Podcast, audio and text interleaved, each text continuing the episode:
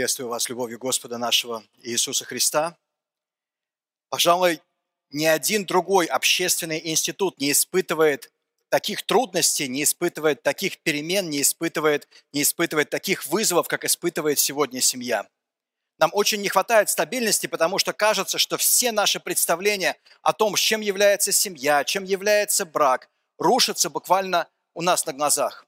То есть если раньше, если 20-30 лет назад у нас еще были какие-то четкие градации, сожительство, гражданский брак с одной стороны, зарегистрированный брак с другой стороны, то сегодня эти градации просто больше не существуют.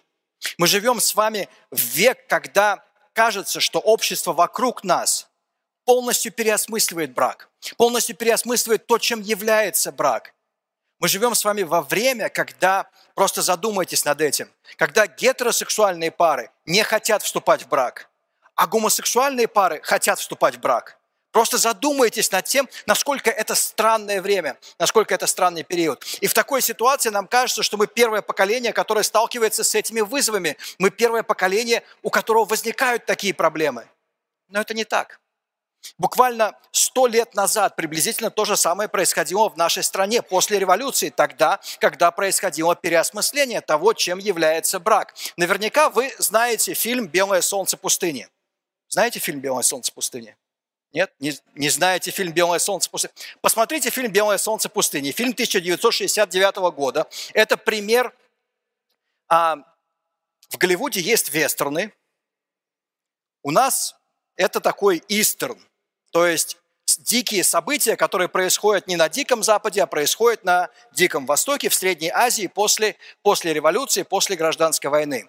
Идея в том, что как раз вот красноармейцу Сухову достается, он уже отправляется домой. И вот в Прикаспийском регионе ему достается гарем. Гарем Абдулы который ему нужно спасти от Абдулы, который пытается этот гарем убить. Это его гарем, это его жены. Он не хочет, чтобы, он, чтобы эти жены доставались кому-то. И поэтому красномер, красномер, красноармейцу Сухову выпадает роль этот гарем спасти. Боевик, 1969 год. Но все события этого фильма так или иначе крутятся вокруг переосмысления семьи. У нас есть Абдулла, который привык к полигамному браку, который привык к определенным отношениям со своими женами, со своим гаремом. У нас есть красноармеец Сухов, который на протяжении всего фильма пишет письма. Он пишет, он думает об этих письмах, и появляются как бы письма его жене, Катерине Матвеевне. И письма эти представляют нам новую семью, новый образ, такая прогрессивная семья, где жена с пониманием относится к тому, что, что, происходит, что происходит с мужем. Например, красноармеец Сухов пишет, а еще хочу приписать для вас, Катерина Матвеевна, что иной раз такая тоска к сердцу подступит, клешнями за горло берет. Думаешь, как-то вы там сейчас, какие нынче заботы, с покосом управились или как? Должно быть, травы в этом году богатые. Ну да, недолго разнуки наши тянутся. Еще маленько подсоблю группе товарищей. Группа товарищей – это гарем. И самое интересное, что всякий раз, когда он пишет эти письма, представляет как бы картины, да, то есть он представляет себе свою жену, но вот в этот раз, когда он пишет про то, что подсоблю группе товарищей, он окружен вот этим самым гаремом. Он пытается переосмыслить, чем является брак – может быть, многоженство не такая плохая идея. Может быть, многоженство не, не, не, не, так, не такой отсталый уклад общества. Фильм, который посвящен тому, что происходило в начале 20 века. Тогда, когда происходило как раз, тогда как раз, когда, когда происходило переосмысление брака. И то же самое, приблизительно то же самое происходит и сейчас. Марк Регнер в своей книге будущее христианского брака приводит мнение москвича Евгения. Это книга, написанная социологом. Он проводил соци- социологический опрос, проводил его в том числе и в Москве. И вот что говорит Евгений. В советские времена люди не ходили в церковь, но стабильности было больше, и люди больше проявляли понимание друг к другу. С ростом пропаганды, свободы и роскошной жизни семья вымирает полным ходом. Сегодня молодежь уже и не понимает, зачем нужна семья. Они воспринимают ее как нечто, мешающее им жить. Они воспринимают ее как нечто, мешающее им жить. Что такое семья? Что такое брак? Запишите себе ответ в ваших, ваших бюллетенях, что такое семья и что отличает например, семью, чьи отношения зарегистрированы в ЗАГСе, от той семьи, которая просто живет друг с другом, от мужа и жены, которые просто живут друг с другом, которые не расписывались, не ставили штамп в паспорте. Что отличает эти два брака фундаментально? Фундаментально. Не просто ответ, у одних есть штамп в паспорте, а у других нет штампа в паспорте. Нет. Что, от, что отличает вот эти две э, семьи фундаментальным образом? Что такое семья? Что такое брак? На самом деле, те проблемы, с которыми мы сталкиваемся сегодня, те проблемы, с которыми мы сталкивались сто лет назад, когда мы пытались переосмыслить брак, те проблемы, которые заставляли нас подумать, что, возможно, брак не переживет, возможно, брак не выживет, возможно, вот этот общественный институт исчезнет как таковой и просто перестанет существовать. Проблемы эти существовали давно. С ними сталкивается человечество периодически. Например, Роберт Льюис и Уильям Хендрикс в своей книге «Прикидывая роли» приводят мнение двух публицистов. Они пишут следующее, это просто, просто а, перефраз того, о чем пишут эти публицисты. Один автор говорит, что в старые добрые времена, которые были не так давно, жены воспринимали заботу о своем доме как самую важную ответственность всей своей жизни. Не было никаких сомнений, что главным в доме является муж. Но все же атмосфера гармонии доминировала в таких семьях. Сегодня же кажется, что женщины лишь стремятся к материальному благополучию. Они жаждут избавиться от всех своих домашних обязанностей. Второй публицист вторит ему и говорит о том, что да-да-да, ты прав, ты совершенно прав, действительно, мы переживаем сейчас кризис семьи, а еще, о ужас, воспитанием наших детей занимаются нянечки. Мы вынуждены отдавать наших детей, и мы не понимаем, насколько хорошее образование они получают вот в этих детских садах. Очень современные мысли, очень современная полемика. Но написана она приблизительно в первом веке от Рождества Христова. Это замечание Колумела и, и Тацита. Это Колумела и Тацит размышляют о том, чем именно является брак. Они размышляют о том, в каком кризисе оказалась Римская империя сейчас и что именно она переживает сейчас, как, какой кризис брака она переживает сейчас. Это то, что происходило в буквальном смысле слова 2000 лет назад. Хендрикс и Льюис продолжают. Перемены, произошедшие в Римской империи, наиболее драматично повлияли на социальную жизнь. Семьям приходилось сталкиваться с практически теми же самыми вопросами, стрессами, проблемами, что преследуют и нас сегодня. Как и в нашем обществе, браки распадались с катастрофической скоростью. Но вот что любопытнее всего. Как и мы, римские пары с ностальгией смотрели на идеализированные семьи прошлого, которые якобы когда-то существовали. Они с ностальгией смотрели на идеализированные семьи прошлого, которые якобы когда-то существовали, но их никогда не было. Что же уберегло институт брака? Христианская революция – то, что в это же самое время начинается стремительное распространение христианства и стремительное переосмысление того, чем именно является брак. В каком возрасте девочки выходят замуж? Каким образом мужчины хранят верность своим женам? Каким образом брак вообще может, может выжить? Происходит христианская революция приблизительно в это же время. Апостол Павел пишет письмо церквям в Ладикийском регионе, письмо, которое дошло до нас как послание Ефесянам. И в конце этого письма Павел возвращается как раз к вопросам семьи, брака, воспитания детей, взаимоотношений в семье. И все эти вопросы он переосмысливает. И все эти вопросы он не просто переосмысливает, а он стремится вернуться к самому началу. Переосмысливая эти вопросы, размышляя о них, апостол Павел в этом отрывке возвращается к книге «Бытие». Он возвращается к тому моменту, к той, к той истории как раз, когда появился, появились Адам, Адам и Ева, когда зародилось человечество и появился первый брак. И мы видим, глядя на этот отрывок, глядя на, на это понимание брака, что верное понимание брака раскрепощает обязательствами. Верное понимание брака раскрепощает нас обязательствами. Давайте в почтении Господа и снова его встанем сейчас для того, чтобы прочитать отрывок а, из книги «Бытие» второй главы. Мы прочитаем стихи 15, 18 и далее с 21 по 25. Господь Бог поселил человека в Эдемском саду, чтобы он возделывал сад и заботился о нем. Господь сказал, нехорошо человеку быть одному, я создам ему помощника подстать. Господь Бог погрузил человека в глубокий сон, и пока тот спал, взял одно из его ребер и закрыл это место ночью. Из ребра, которое он вынул из человека, Господь Бог создал женщину и привел ее к нему. Человек сказал, вот, Теперь эта кость от костей моих и плоть от плоти моей. Она будет называться женщина, потому что была взята от мужчины. Поэтому оставит человек отца и мать и соединится со своей женой. И двое станут одной плотью. И Адам и его жена были наги, но не испытывали стыда. Это Слово Божие. Давайте помолимся. Отец наш Бог, мы благодарны Тебе за Твое Слово, мы благодарны Тебе за то, что Ты показываешь нам, чем именно является брак. И мы просим Тебя, помоги нам сегодня, Господь, не только понять это, но переориентировать наши жизни, чтобы мы жили в соответствии с этим пониманием и прославляли Тебя нашими семьями, нашим холостым образом жизни, всем, что Ты даешь нам. Во имя Твое Святое молимся, Отца, Сына и Духа Святого. Аминь.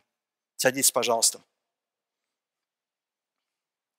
на чем мы остановились с вами в прошлый раз. Мы говорили с вами про свидание, говорили о том, что свидания должны даваться легко, потому что в браке все будет непросто. Свидания должны даваться нам легко, потому что в браке все будет непросто. И для того, чтобы свидания давались нам без труда, нам необходимо представлять современную проблему свиданий, с которой мы сталкиваемся. Нам необходимо понимать предназначение и прогрессию свиданий. Нам необходимо принимать определенный порядок свиданий. Нам необходимо пере, пере, а, перестроить то, каким образом мы смотрим на свидание, каким образом мы смотрим на то, как люди встречаются до брака. Сегодня мы подходим с вами к книге «Бытие», и вполне возможно а, может появиться вопрос о том, а почему мы вообще рассматриваем «Бытие»? Почему мы рассматриваем поэтический отрывок, который говорит о сотворении мира, в котором очень непонятно описывается появление мужчины и женщины, Почему именно этот отрывок, мы рассматриваем именно этот отрывок, говоря о том, что такое брак, говоря о природе брака. Дело в том, что каждый раз, когда в Священном Писании кто-то говорит о браке, говорит кто-то, когда кто-то говорит о семье, они всегда возвращаются именно к книге Бытие. Они всегда возвращаются именно к этому отрывку. И именно в этом отрывке они находят фундамент – они находят тот фундамент, на котором они и выстраивают свое мировоззрение. Это делает Иисус Христос в 19 главе, когда фарисеи приходят к нему и спрашивают его про развод. Он возвращается к книге «Бытие». Некоторые из фарисеев подошли к Иисусу и, искушая его, спросили, по любой ли причине мужчине разрешается разводиться со своей женой – Разве вы не читали, ответил Иисус, что вначале Создатель сотворил их мужчиной и женщиной и сказал, поэтому оставит человек отца и мать и соединится со своей женой, и двое станут одной плотью. Так что их уже не двое, а не одна плоть. И так, что Бог соединил, то человек да не разлучает. Иисус возвращается к книге «Бытие». Отвечая на вопрос про развод, он говорит, давайте вернемся к фундаменту, давайте вернемся к тому, чем является брак. И вот посмотрев на то, чем является брак, мы уже и примем решение, можно разводиться или нет. Но давайте вернемся к истокам. Мы уже упомянули, что то же самое делает Павел. Когда Павел начинает освещать брак, когда Павел начинает говорить о семье, о взаимоотношениях в семье, Павел возвращается именно к этому. В пятой главе послания Ефесянам мы читаем, точно так же и мужья должны любить своих жен, любить как свое собственное тело. Тот, кто любит свою жену, любит самого себя. Ведь нет такого человека, кто бы ненавидел свое тело, но каждый питает свое тело и заботится о нем, так и Христос заботится о церкви. Потому что мы члены его тела, поэтому оставит человек отца и мать и соединится со своей женой, и двое станут одной плотью. Павел уже начинает переходить к следующей теме, он уже начинает говорить о единстве между Христом и его церковью. И в этот момент он возвращается к истокам. В этот момент он возвращается к фундаменту и говорит о том, что давайте посмотрим на то, чем является брак в книге «Бытие». Это фундаментальный отрывок. Это, фундаментальный, это фундаментальный отрывок, фундаментальное понимание того, каким образом, таким каким образом Господь сотворил брак. И это же делают все остальные авторы. Всякий раз, когда возникает вопрос о семье, о браке, каждый из них возвращается к книге «Бытие», к этим фундаментальным стихам который мы и рассмотрим с вами сегодня для того, чтобы увидеть, что верное понимание, верное понимание брака раскрепощает нас обязательствами. Верное понимание брака раскрепощает нас обязательствами. Это происходит потому, что в христианском понимании брака брак создан, можете себе записать, брак создан Богом. В христианском понимании брак создан Богом. В христианском понимании брак скреплен заветом. Брак скреплен заветом. В христианском понимании брак склеен любовью. Создан Богом, скреплен заветом, склеен любовью. Вот те три вещи, которые мы видим с вами в книге Бытиен, вот те три вещи, на которые мы и обратим с вами сегодня внимание. Господь Бог поселил человека в Эдемском саду, чтобы он возделывал сад и заботился о нем. Господь Бог сказал, нехорошо человеку быть одному. Я создам ему помощника подстать. Господь Бог погрузил человека в глубокий сон, и пока тот спал, взял одно из его ребер и закрыл это место плотью. Из ребра, которое он вынул, Господь Бог создал женщину и привел ее к нему. Мы говорили с вами о том, что есть определенный ритм в книге «Бытие». Есть определенный поэтический ритм в этой книге. И всякий раз мы видим упоминание «Господь Бог», «Господь Бог», «Господь Бог», потому что именно Господь Бог создает брак. Мы видим с вами, что Бог выступает в этом отрывке прежде всего как любящий отец, который замечает нужду в жизни Адама. Мы видим с вами, что Он выступает как любящий Господь, который задумал брак, который задумал эту идею.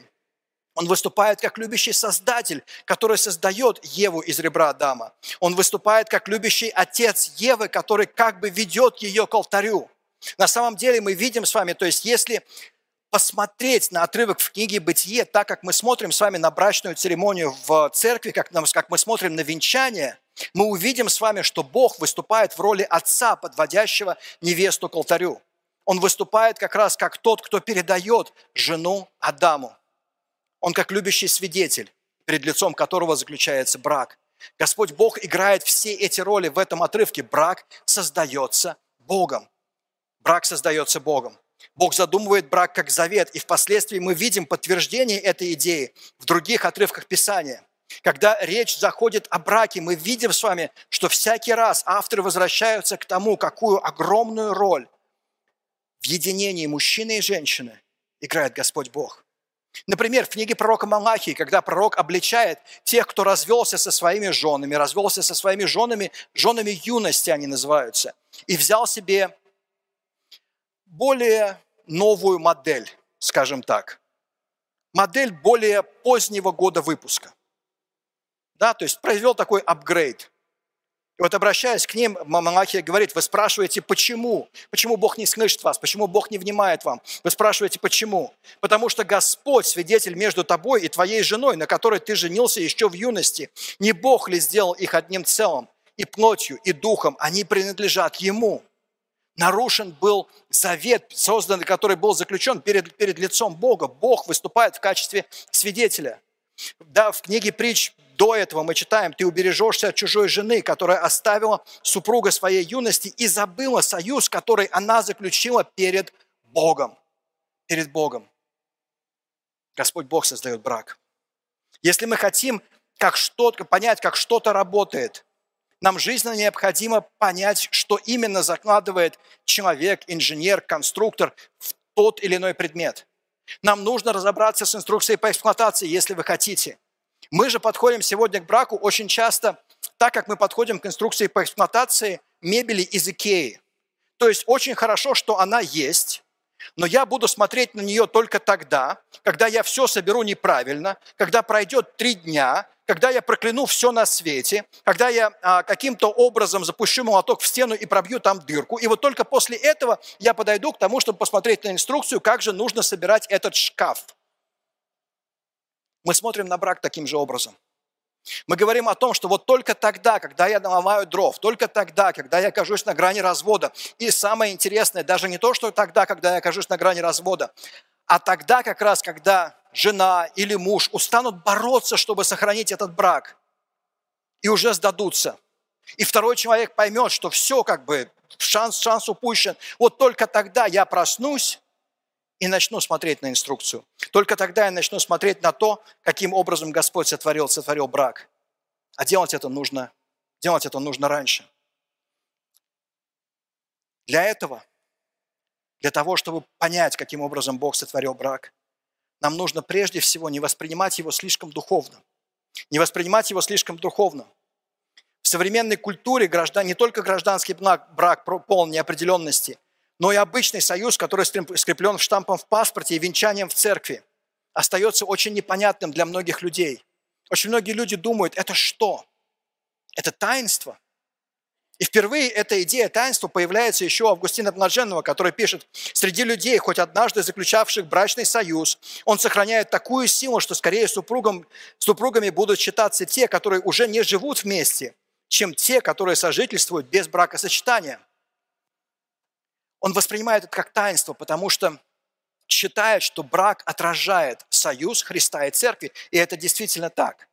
Брак действительно отражает союз Христа и Церкви. Но у нас нет никаких свидетельств в Священном Писании того, что брак является как раз вот этим таинством. Его не нужно воспринимать слишком духовно. Очень часто люди смотрят на брак с точки зрения суеверий. Я поставил штамп в паспорте, теперь мне нужно обвенчаться в церкви, чтобы брак действительно был таинством, чтобы каким-то образом этот брак стал таким оберегом, ну я же все сделал правильно, и теперь, как бы, конечно же, у нас не будет проблем в браке, конечно же, мы не разведемся, потому что что? Мы обвенчались в церкви. Ну, а потом возникают очень глупые вопросы, которые иногда слышишь, это то, что скажи, пожалуйста, ты нас венчал, а ты можешь нас развенчать? И ты говоришь, нет, как бы я не могу вас развенчать. Ну, то есть вы развелись перед лицом государства, а развенчать я вас не могу. Ну, нет, нет такого вот обряда развенчания в церкви. Люди воспринимают слишком духовно брак. С другой стороны, есть, есть искушение относиться к браку слишком приземленно. Тогда, когда брак начинает воспринимать просто как штамп в паспорте, просто как договор, просто как контракт. И все, ничего более. И интересно, что вот эта идея того, что брак является договором, того, что брак является штампом в паспорте, появляется только где-то в XVIII веке. До этого люди воспринимали брак как что-то более сокровенное. Даже, даже язычники в Риме, даже язычники в Греции воспринимали брак как что-то более сокровенное. Никому в голову не приходило, что государство будет определять, чем является, а чем не является брак. И проблема сегодня как раз в обществе заключается именно в этом. Именно из-за того, что брак воспринимается слишком приземленно, что это просто контракт, просто договор, просто штамп в паспорте между двумя любящими друг друга людьми, возникает естественный вопрос. А если два гомосексуалиста действительно глубоко любят друг друга, почему они не могут поставить штамп в паспорте? Государство, почему ты не любишь этих своих граждан? Почему бы им не объединиться, не объединиться таким же образом? Они же любят друг друга, они же заслужили это. И вот на этом построено, построены те перемены, которые мы переживаем сегодня. Мы отдали право определять, чем является брак государству. Мы воспринимаем его слишком приземленно. А нам нужно смотреть на него таким образом, каким Господь его сотворил. Нам нужно замечать в нем то, что заложил в брак Господь. Нам нужно уметь разглядеть в нем первоначальный замысел Бога, тот замысел, который Господь вкладывает в него. Одна из вещей, которую Господь закладывает в брак, Почему его нельзя воспринимать слишком духовно или слишком приземленно, заключается в определенном приоритете в браке. Задумайтесь на мгновение, у нас есть кровные узы, которые мы считаем гораздо важнее, чем наши узы с мужем или с женой. Это наши отношения с родителями. Это наши отношения с детьми. Это наши отношения с теми, с кем нас объединяет кровь.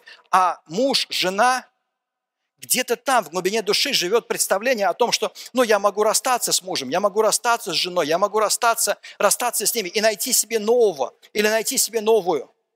Описание говорит нам о том, что нет, есть определенный приоритет, есть определенный приоритет.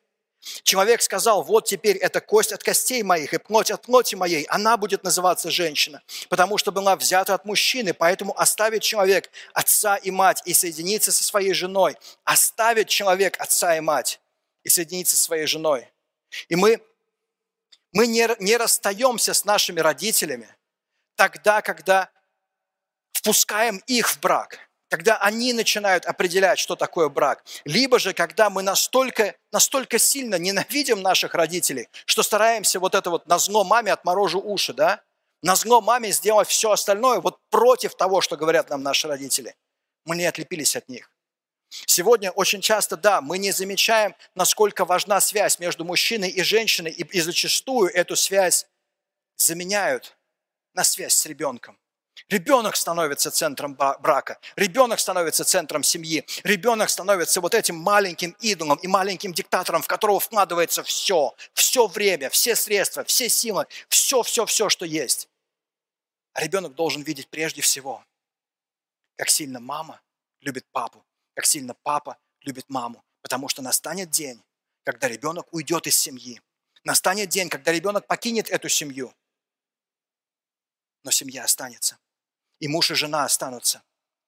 И Бог закладывает определенный приоритет. Брак выше, чем отношения с родителями. Брак выше, чем отношения с детьми. Брак выше, чем отношения с друзьями, потому что очень часто браки страдают как раз из-за того, что люди ставят отношения с друзьями выше, чем отношения с мужем или отношения с женой. Брак выше, чем отношения с карьерой. Брак выше, чем отношения с карьерой и выше, чем отношения с деньгами. Выше всего этого. Если вдруг, если вдруг вы пережили развод, брак выше, чем ваш предыдущий брак. Ваш нынешний брак и отношения в вашем нынешнем браке выше, чем ваши отношения в предыдущем браке. Потому что я был свидетелем тоже вот отношений, когда люди не то, что от родителей не отлепились, они от предыдущей жены не отлепились, они от предыдущего мужа не отлепились и пытаются построить новые отношения браке есть определенный приоритет. Он выше, чем отношения с детьми, чем отношения с родителями, чем отношения с друзьями, чем отношения с карьерой, чем отношения с деньгами. Он выше, выше, выше всего этого. С психологической точки зрения человеку намного сложнее пережить утрату своего мужа или своей жены, чем пережить утрату детей, чем пережить потерю работы – чем пережить развод, чем пережить заключение в тюрьму. Намного выше. Почему? Потому что двое действительно становятся одной плотью. Это одна из самых психологически стрессовых ситуаций в жизни человека, когда человек теряет мужа или жену. Потому что связь это настолько глубокая.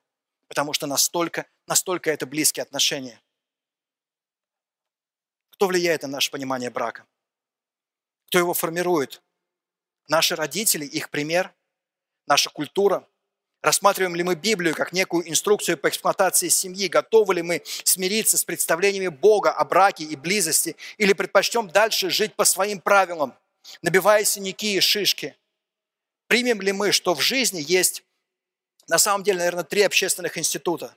Государство, церковь и брак, которые созданы не людьми. С точки зрения христианства, это институты, которые были созданы Богом. Вот почему верное понимание брака раскрепощает нас обязательствами.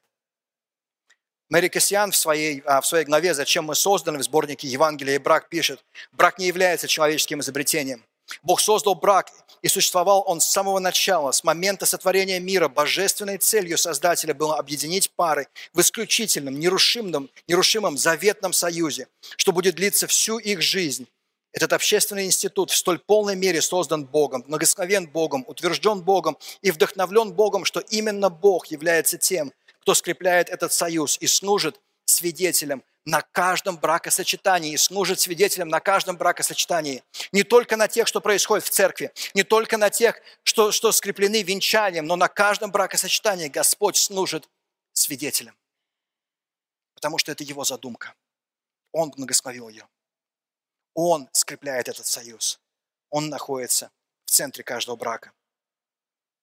Человек сказал, вот теперь это кость от костей моих и плоть от плоти моей. Она будет называться женщина, потому что была взята от мужчины. Поэтому оставит человек отца и мать и соединится со своей женой, и двое станут одной плотью. И Адам и его жена были наги, но не испытывали стыда.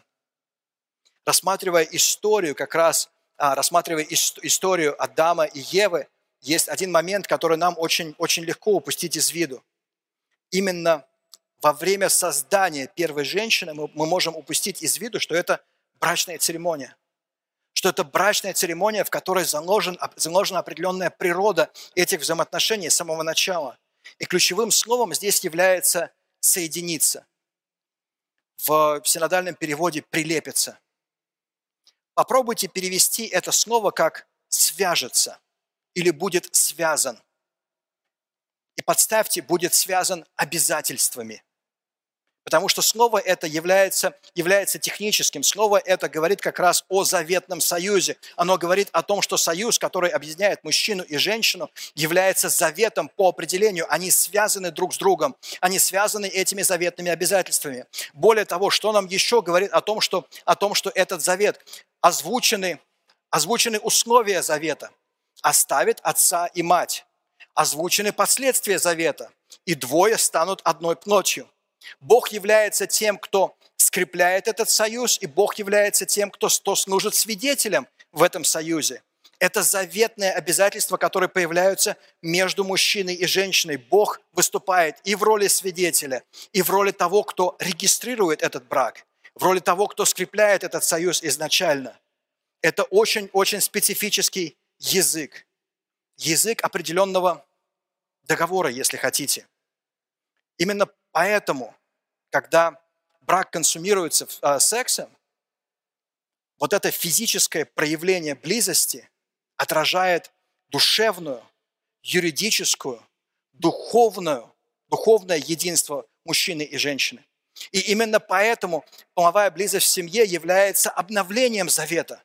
Потому что, еще раз, это своего рода обряд, который показывает в физическом плане то единение, которое есть между мужчиной и женщиной в юридическом, в душевном, в духовном, а, в правовом, в правовом плане.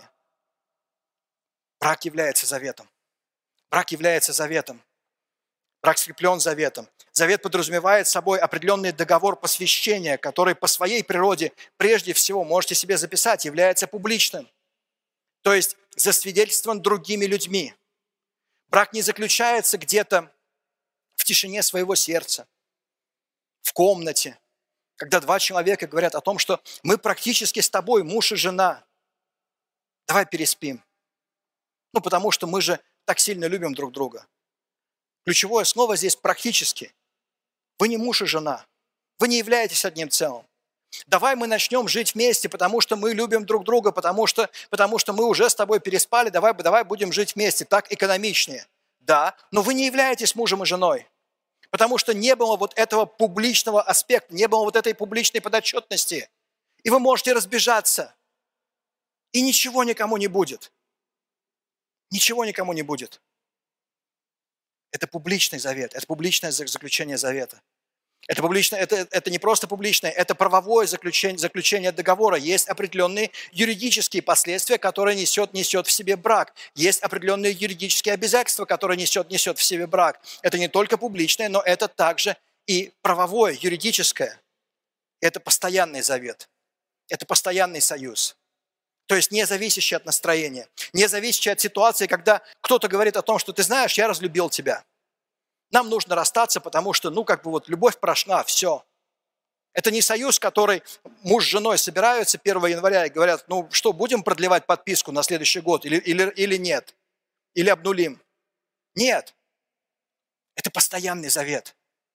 Это не завет, где через три года вы говорите о том, что давай, у нас будет три дня перерыва когда ты можешь э, делать все, что хочешь, я могу делать все, что хочу, мы разбежались, потом мы вернемся, мы, мы снова в браке, да? мы снова в домике. Нет, это постоянный завет, постоянный союз. Он подразумевает то, что он, заключ... он завершается тогда, когда смерть разлучит нас. Смерть разлучит нас. Вступая в брак, мы думаем о том, что это отношения, которые закончатся тем, что один похоронит другого. И только так. И только так. Именно этим является завет. Понимаем ли мы до конца природу брака именно как завета?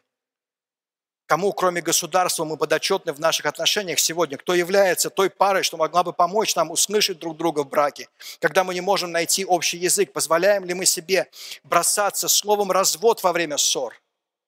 Позволяем ли мы себе бросаться словом «развод» во время ссор? Или нет? Или мы помним о том, что это завет публичный, постоянный, правовой.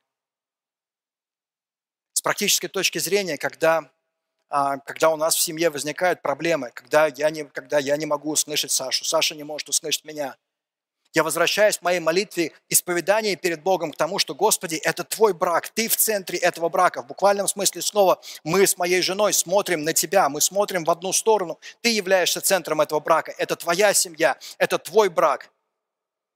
И я не могу сейчас управлять этой семьей так, как я должен управлять. Господи, прости меня, пожалуйста, за это. Прости меня за то, что я не могу выполнять свою роль как муж. Исполни меня Духом Твоим Святым.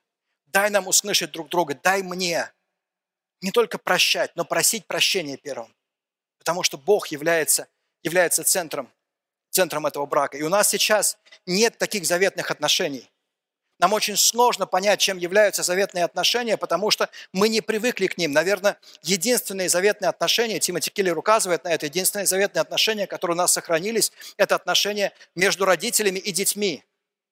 В каком плане? В том плане, что мы никогда не получим от детей нормальное, а, нормальные дивиденды от наших вложений. Ну, то есть ты вкладываешься, вкладываешься, вкладываешься, вкладываешься, вкладываешься, вкладываешься, вкладываешься детей, и ты никогда не получишь дивиденды от этого. Никогда. Но ты продолжаешь это делать. Потому что это безусловный завет. Я недавно поймал себя на мысли, чем отличаются мои отношения с моими детьми и чем отличаются мои отношения с моей, с моей женой с точки зрения вот этого подхода к отношениям как к завету. Когда я беру рано утром мою дочку для того, чтобы, для того, чтобы дать моей жене поспать, я не ожидаю, что моя дочка поблагодарит меня за это. Я не ожидаю, что моя дочка скажет мне спасибо большое, папа, что ты сидел со мной. Вот, честное слово, не ожидаю. Но я ожидаю, что моя жена поблагодарит меня за это. Я ожидаю, что моя жена будет ценить эту жертву. Я ожидаю, что моя жена заметит эту жертву. Я ожидаю этого. Потому что я не выстраиваю отношения с женой, как будто это завет. А я не должен этого ожидать. Я должен как раз это делать, потому что ну, вот наши отношения настолько глубокие – Продолжая, Келлер говорит, что же такое завет? Он создает особую связь, что исчезает сейчас в нашем обществе. Это намного более личные и проникновенные взаимоотношения, чем просто деловые связи. В то же самое время они более прочные, безусловные и обязывающие, чем отношения, основанные на чувствах и эмоциях. Заветная связь – это поразительный сплав закона и любви. Заветный, заветная связь – это поразительный сплав закона и любви. Именно потому, что завет – это добровольный союз, скрепленный обещаниями, клятвами, мы можем быть любящими и верными, несмотря ни на какие обстоятельства, в которых оказываемся. Келлер продолжает, в противоходе с нашей культурой Библия учит нас, что суть брака – это жертвенное посвящение благу другому. Это означает, что любовь в ее фундаментальном смысле намного больше является действием, чем чувством. Любовь в ее фундаментальном смысле намного больше является действием, чем чувством. Верное понимание брака раскрепощает нас обязательствами. Верное понимание брака раскрепощает нас обязательствами. Человек сказал, вот теперь это кость от костей моих и плоть от плоти моей. Она будет называться женщина, потому что она была взята от мужчины. Поэтому оставит человек отца и мать и соединиться со своей женой, и двое станут одной плотью. И Адам и его жена были наги, но не испытывали стыда. Адам потрясен тем, что видит. Адам потрясен Евой. Он потрясен ее красотой, он потрясен, кто она, он потрясен, потрясен каким, образом, каким образом Господь сотворил ее. И мы не замечаем этого в этом отрывке, но на самом деле вот далее то, что Адам говорит, это первое романтическое стихотворение. Это первая романтическая песня в истории человечества. Адам прославляет красоту своей жены, и в буквальном смысле слова он говорит, она дополняет меня – она все то, о чем я мечтал. Она плоть от моей плоти. Она кость от моей кости. Она все то, чего мне не хватало в жизни. Она все то, чего мне не доставало. Она та, о ком, о ком тосковало мое сердце, даже не зная, о ком именно оно тоскует. Это удивительная, потрясающая, красивая, красивая поэзия. Древнейшее романтическое стихотворение. Она дополняет меня. Она та, о ком я тосковал. И мы видим в этом стихотворении определенный танец любви. Мы видим с вами определенную динамику любви. Брак, брак – это не просто что-то, к чему мы подходим только на основании нашего разума. Создан Богом, скреплен, скреплен заветом. Нет, брак еще и склеен любовью. И в этой любви есть определенная динамика, в этой любви есть определенное развитие. Начинается все с эмоций, с эмоций, которые можете себе записать, приводят к действиям. Они приводят к действиям, они приводят к тому, что когда мы испытываем эти чувства, когда мы испытываем этот подъем, когда мы влюбляемся в человека, мы готовы на все, что угодно, мы готовы на любую жертву. Мы не замечаем то, чем мы жертвуем. Но со временем эмоции проходят. И вот здесь очень важно, чтобы те действия, которые мы начали проявлять тогда, когда у нас были эмоции, мы начали проявлять эти действия даже тогда, когда у нас нет эмоций, даже тогда, когда мы не испытываем этот эмоциональный подъем, даже тогда, когда мы устали, даже тогда, когда чувства вот эти вот яркие прошли, когда влюбленность прошла, когда искра это прошла, когда мы живем уже вместе друг с другом на протяжении длительного периода времени, и вот тогда, когда нет этих чувств, мы начинаем, мы начинаем просто делать то, что мы должны делать. Мы начинаем просто проявлять любовь, не испытывая эмоций. И когда мы это делаем, действия приводят к чувствам. Сперва чувства порождают действия, но затем действия приводят к чувствам. Мы вновь ощущаем любовь. Мы вновь ощущаем, как сильно мы любим этого человека, но только теперь это не искра, теперь это пламя, теперь это бушующий пожар, который сжигает лес, теперь это глубочайшая река, а не просто маленький журчащий ручей. Теперь чувство намного глубже. И очень важно, чтобы мы научились как раз проявлять эти действия тогда, когда мы, возможно, не испытываем этих чувств, потому что именно таким образом, именно таким образом мы возвращаемся, возвращаемся к чувствам, возвращаемся к эмоциям. Дэвид Ауксбургер в своей книге «Любовь и брак» напоминает нам, Является ли брак личным делом двух, двух, двух влюбленных, или же это публичное обязательство, скрепленное своего рода договором? Ни то и ни другое. Это что-то совсем иное. Христианский взгляд сводится к тому, что брак – это не только, не столько связывающий договор или определенный социальный контракт. Христиане понимают под браком завет. Завет заключенный под властью Бога и в присутствии других членов христианской семьи. Такие клятвы крепки не потому, что на них распространяются какие-то юридические обязательства, не из страха последствий несоблюдения договора, но в силу того, что такой завет безусловен по своей природе. Это более святой, накладывающий больше обязательства завет, чем просто юридический договор. Он порождает чувства. Потому что он порождает действия, которые ведут вот к этому проявлению, проявлению эмоций. А теперь давайте посмотрим на себя со стороны. Чего больше в наших отношениях? Понимаем ли мы, что тогда, когда нет эмоций, тогда, когда, может быть, нет этого эмоционального подъема, мы все равно должны проявлять любовь по отношению к нашим, нашим женам, нашим мужьям? И самое главное, делаем ли мы это, готовы ли мы к этой, готовы ли мы к этой жертвенности? Потому что лишь тогда, когда мы будем любить, проявляя это в делах, а не только в словах, мы начнем испытывать страсть что намного глубже, чем мимолетное явление. Чем именно является для нас любовь сегодня? Смотрим ли мы на нее исключительно как на чувство? Ведомы ли мы своими эмоциями? Или же мы ведем наши чувства за своим сердцем? Знать, почему мы в браке, и зачем оставаться в нем, чрезвычайно важно. Ключевой вопрос лишь в том, будем ли мы подходить к браку с позиции, ставящей Бога в центр жизни, или с точки зрения самовлюбленности. Если сконцентрироваться на себе, мы будем оставаться в браке ровно до тех пор, пока наши желания удовлетворены, а ожидания исполнены. Но когда Бог является средоточием всей нашей жизни, мы храним брак, потому что это прославляет Бога, являя грешному миру примиряющего Творца. Пишет Гарри Томас в своей книге «Святой брак» верное понимание брака раскрепощает обязательствами. Что если вы холосты? Какое отношение все то, о чем мы говорили сегодня, имеет к вам, если у вас сейчас, в данный момент, нет мужа, нет жены? Проблема в том, что мы живем с вами, мы привыкли к тому, что все вокруг описывается фразой «пробный период».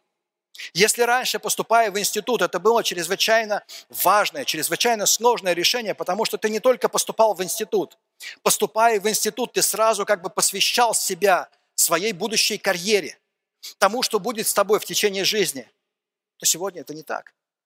Подавляющее большинство из нас не работает по той специальности, которую мы получили, которую мы получили в институте. У нас есть своего рода пробный период, и пробный период на работе, и пробный период в каких-то договорах, которые мы заключаем, и поэтому, поэтому мы не привыкли посвящать себя кому-либо или чему-либо. Мы привыкли как раз отстаивать свои интересы, мы привыкли, мы привыкли возводить вокруг себя границы, чтобы другие люди не проникали за этот забор.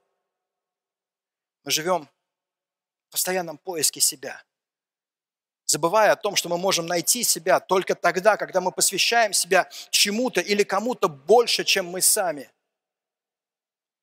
Сергей Есенин в одном из своих самых известных стихотворений пишет, вы помните?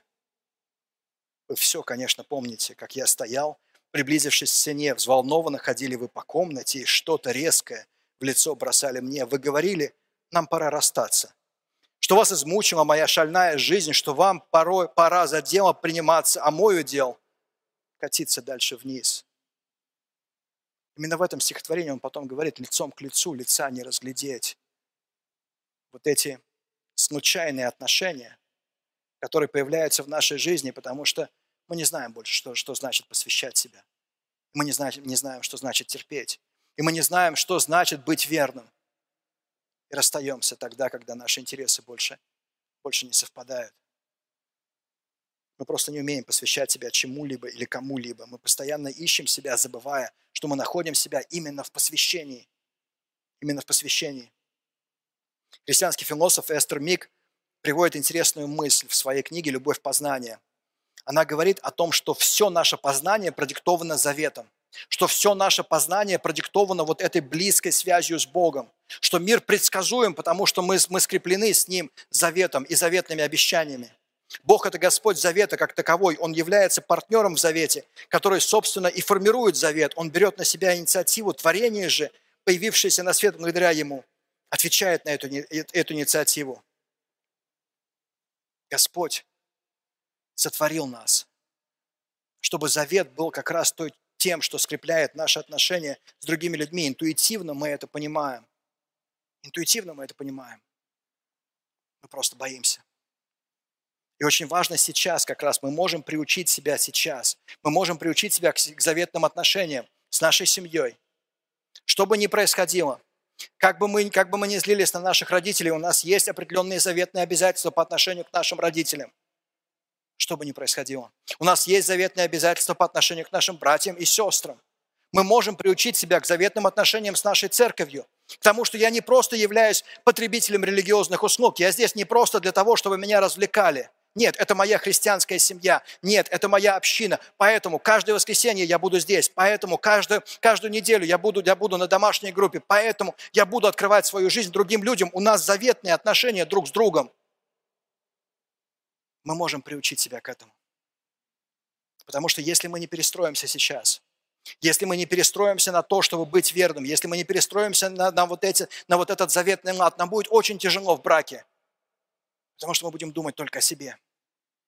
Потому что в браке мы будем думать только, только, только о себе. Бог не просто заключает с нами завет.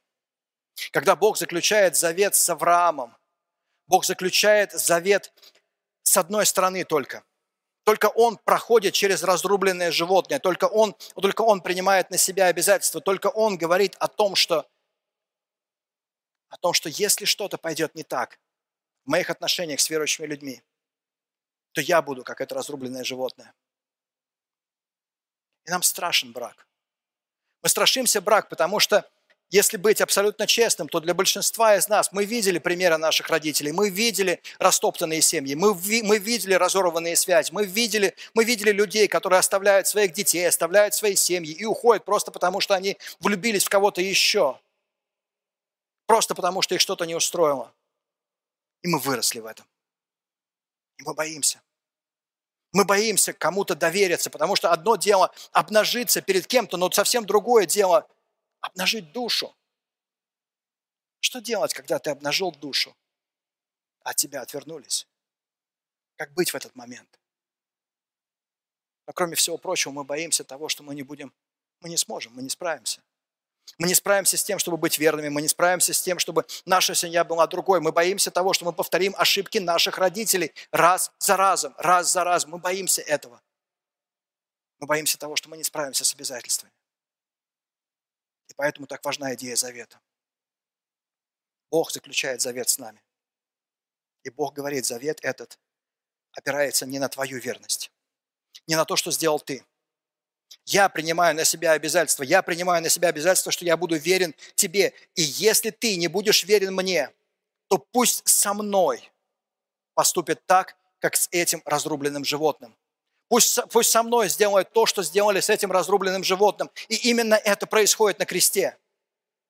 Христос превращается вот в это жертвенное животное. Он распят на кресте за нашу неверность, потому что Бог верен своему завету, потому что Бог верен своим обязательствам.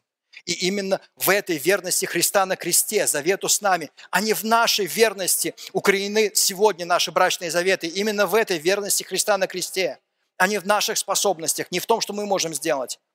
Укоренены сегодня наши брачные заветы. Если вы еще не доверились Богу, если, оглядываясь назад, еще не было момента, когда бы вы обратились к Нему в тихой молитве покаяния, сделайте это сейчас, обратитесь к Нему для того, чтобы, для того, чтобы принять Его. Дар прощения грехов и жизни вечной. Рассел Мур пишет в своей книге «Семья, обуреваемая штормами». Семья рано или поздно откроет вам, что вы не тот человек, который нужен вашей семье. Мы обнажены перед нашими иллюзиями, и те, кто к нам ближе всего, быстрее всех открывают для себя, что мы не тот человек, у которого все схвачено. Но в полноте времен мы не только ощутим крест у себя на спине, но и меч, пронзающий нам душу. Мы не только ощутим крест у себя на спине, но и, кре... но и, но и меч, пронзающий нам душу, меч Божьего слова, ободряющего нас в том, что наша верность сокрыта в верности Христа. Вопрос, на который мы так и не ответили, это вопрос развода. В каких ситуациях завет прекращает свое существование, в каких ситуациях развет, э, завет может быть разорван. И об этом мы поговорим как раз в видеоуроке, который будет идти в дополнение к этой серии, к этой серии бесед. Верное понимание брака раскрепощает нас обязательствами. Это происходит потому, что в христианском понимании брак создан Богом, он скреплен заветом, он склеен любовью. И в следующий раз, когда мы продолжим с вами э, говорить о половинках, мы поговорим о том, как понять, чего от брака ожидать, к чему призван брак, что является целью брака. Об этом мы поговорим с вами на следующей неделе. Представьте себе на мгновение о том, что вы хотите научиться какой-то экзотической игре. Скажем, игре в гольф. Рядом с Москвой есть несколько гольф-полей, туда ездят очень богатые люди, очень состоятельные люди. И все, что они делают, это гоняют маленький мячик, который нужно забить с какого-то непонятного расстояния в очень-очень крошечную лунку. И таких лунок не одна, таких лунок 18. Вот представьте себе, что вы решили научиться этой игре. Вы приходите с хоккейной клюшкой. Ну, потому что вам так нравится. Вы берете, не знаю, а, подносите мячик поближе к лунке. Вы играете по своим правилам. Достаточно быстро вас выгонят с этого поля. Потому что есть определенные правила. И если мы хотим играть в эту игру, нам нужно научиться этим правилам. И то же самое происходит в браке. То же самое происходит в семье. То есть вот эта шутка о том, что был выгнан из дома, за что? За непосещаемость. Она только отчасти верна. Потому что на самом деле чаще всего, практически всегда, браки распадаются по одной простой причине. Мы хотим играть в брак по своим правилам. Мы хотим забыть о том, каким образом Бог создал брак. Мы хотим забыть о том, каким образом Бог создал взаимоотношения. И пытаемся играть по своим собственным правилам. А нам нужно принять правила Бога. Нам нужно понять эти правила. Нам нужно применить эти правила в жизни. Нам нужно принять Его правила. И приучиться играть с Ним, по, по ним. Чтобы не набивать себе синяки и шишки каждый раз. При этом наше решение зависит даже не от нашей веры. Есть много, очень много, очень хороших семей, в которых муж и жена неверующие люди, в которых муж и жена далеки от Бога. И есть очень много христианских семей, где муж и жена верующие люди, но при этом брак ужасный. Различие очень простое. В первом случае неверующие люди применяют эти принципы, они применяют эти идеи, они применяют это, они подходят, они подходят жертвенно к любви друг к другу, они, они ставят интересы другого выше своих собственных, они смотрят в одном направлении. А во втором случае Верующие думают, что просто потому, что я верующий, просто потому, что я христианин, просто потому, что я вырос в христианской семье, или я давно хожу в церковь, в моей жизни будет все замечательно, по определению, просто так. Так не бывает. Так не бывает. Мы можем либо принять эти правила, либо продолжать и дальше набивать себе синяки и шишки. Кристофер Уоткин в своей книге Критическая теория Библии пишет, это картина взаимоотношений Христа и Его церкви как мужа и жены преображает все. Царь будет доволен своими подданными, если они просто будут послушны его указам. Но истинной любви для этого мало. Она не будет удовлетворена лишь послушанием возлюбленной, вне зависимости от того, чем наполнено ее сердце. Источником сил в браке является внутреннее посвящение, а не внешние атрибуты. Брак более всего свят. Он наполнен особенной близостью. Он дарит такую полноту, что не в силах подарить ни одни другие отношения, именно потому, что Библия столь серьезно к нему относится, как к завету. Писание показывает нам, что связь – это неразрывно, она охватывает все сферы жизни. Она преображает человека целиком и полностью, она изменяет всю жизнь, а не только отдельную ее часть, как раз потому, что брак, в отличие от любых других отношений, требует от нас быть обнаженными физически, умственно, духовно. Такой близости нет даже между родителями и детьми. В этой книге самой первой главе, заглядывая в бесконечность прошлого, мы видим любящие отношения, преисполненные гармонии внутри Троицы между Отцом, Сыном и Духом Святым. То, что мы видим в конце этой книги Библии, в Откровении, это видение потрясающей красоты, в котором Божий народ собран воедино, чтобы в любви славить своего Творца, Искупителя и Судью. А посередине мы. А посередине наш брак отражающий бесконечную красоту прошлого отношений, гармоничных отношений внутри Троицы, отражающий потрясающую красоту будущего отношений между, Христа, между Христом и Церковью. Потому что верное понимание брака раскрепощает нас обязательствами. Давайте помолимся. Отец наш Бог, мы приходим к Тебе. Мы просим Тебя, измени наш взгляд на брак. Покажи нам, пожалуйста, что, то, каким Ты его задумал, Помоги нам воспринимать его как завет, публичный, накладывающий обязательства, постоянный. Помоги нам, Господь, смотреть на Тебя, помнить, что Ты являешься средоточием нашего брака, Ты в центре нашего брака, и смотрим мы на Тебя, Господь. Я прошу Тебя за тех, кто еще не доверился Тебе, покажи им величие Твоей любви, глубину Твоей любви, глубину Твоего посвящения. Обрати их сердца к себе, Господь. Притяни их к себе. Покажи им, Господь, что мы живы Твоей верностью. Дай им сказать, прости меня, Господь, прости меня, что так долго бежал от Тебя. Я люблю Тебя. Будь моим Богом. Будь моим Спасителем. Во имя Твое Святое молимся, Отца, Сына и Духа Святого. Аминь.